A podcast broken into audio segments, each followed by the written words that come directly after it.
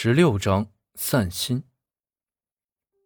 林木间和母亲在小区里边走着，但是两个人心里都是若有所思。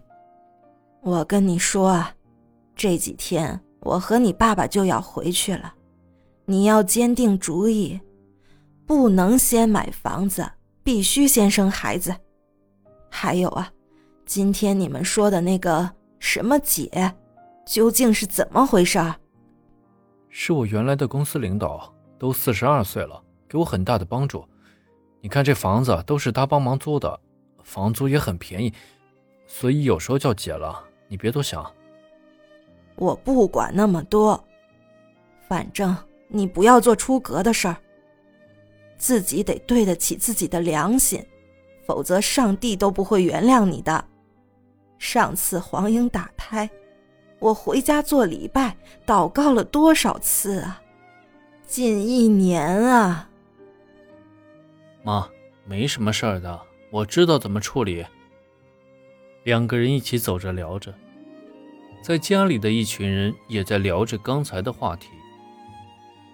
刚才你也看到了，你婆婆坚持要先生孩子再买房子，你要坚持住，就是要先有房子再生孩子。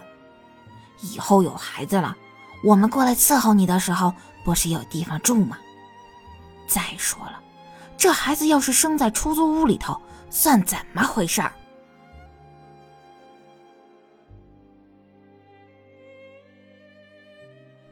我不是不想把买房子的钱给你们投资开餐饮，但是你看你们没有一点经验，要是像股票那样赔了怎么办呢？我坚持买房，就是给你留个住的地方。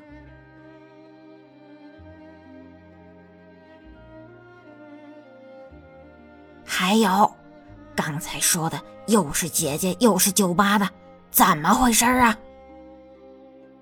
我也不知道，好像是林木间上班时候的一个领导，对他挺好的，帮过很多次忙。你也长个心眼儿。不要像你妹妹那么傻，被人骗了。你呀，在这个城市里面，你和你妹妹就是最亲的亲人了，要互相照顾，不能让人欺负你妹妹，知道了吗？知道啦，不会让人欺负我妹妹的，你放心吧。她都马上三十岁的人了，怎么会有人欺负她？只是可惜了那个隋阳了。很不错的一个男孩啊！我说老婆子，孩子都多大了，你还是操不完的心。我能像你那样，就知道吃，啥都不操心。也许一次风波再次平息了，但是似乎总有些问题没有解决，两个人的缝隙也越来越大。不是房子和孩子的事情，而是不信任的问题。一个晚上，三个卧室里边的人都是辗转反侧，无法入睡，都想着各自的心事。星期四的早上不用起得太早，林母坚帮父母买好了回家的车票。每次父母来都是开心的来，不开心的走，他的心里也是很难受。在送父母上车的瞬间，看到两鬓斑白驼背的父母。林木坚站在站台上，心情尤为难受。父母年龄大了，还要为自己操心。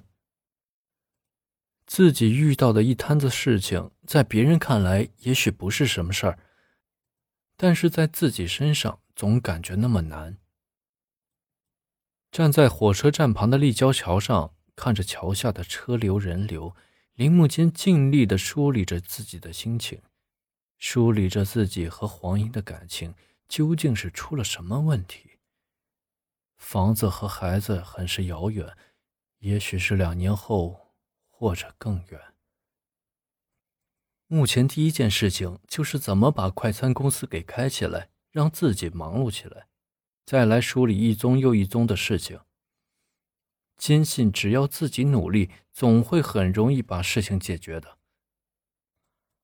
他还坚信自己和黄英的感情不会有裂痕的，夫妻之间更加的应该是信任。坐在立交桥上，看着匆匆忙忙的人流，铃木间沉思着。嗨，怎么是你，铃木间？一声清脆的声音响起。啊，原来是你啊，然然，你不是去四川了吗？铃木间意外的看着林萧然，他急忙的站起身来。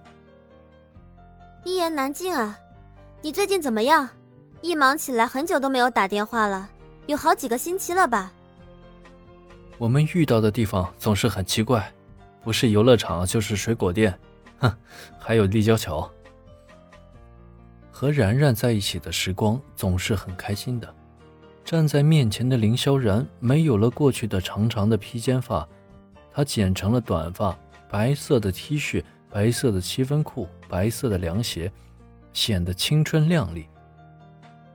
怎么一个人坐在这里？看风景呀，还是想不开呀？我像那种想不开的人吗？今天我送爸妈回家，然后在这儿坐会儿。你呢？怎么突然回来了？我现在不想说，等我想告诉你的时候再告诉你。今天天气很好，有微风，天气也很凉爽。是啊，否则我也不会坐在这里了。啊，你还没告诉我你怎么在这儿啊？我最近失恋了，没有什么事情，就开心了，正好碰到你，你陪我去游乐场玩吧，我好想疯玩一次，我请客。好呀，你这个建议不错，而且今天天气也挺好的。林萧然觉得郁闷了半天，突然很想放松一下。和然然在一起的时刻是轻松的，没有任何的心理负担。两人一行来到市中心广场。这个地方，铃木间不是第一次来，但是今天这样的心情还是第一次。在广场旁边的游乐场里，因为不是周末的缘故，人也不是很多。两个人玩了过山车、高空游戏、激流勇进、划船、碰碰车，一圈下来，近三个小时过去了，转眼已经到了下午的四点。看着满头大汗的林萧然。铃木间递过一瓶水，说道：“累不累啊？我们去喝点东西吧。游乐场门口有个肯德基。”“好呀，没有问题。”两个人在一起的时候，没有任何的心理压力，就是很放松。铃木间很庆幸有这么一个朋友。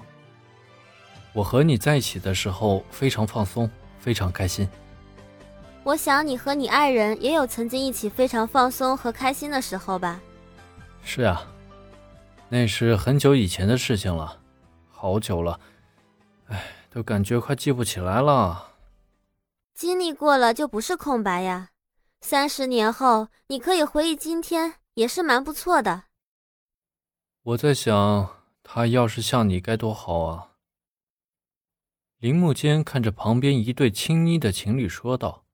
如果他和我一样，那我就不是我了，他也不是他了。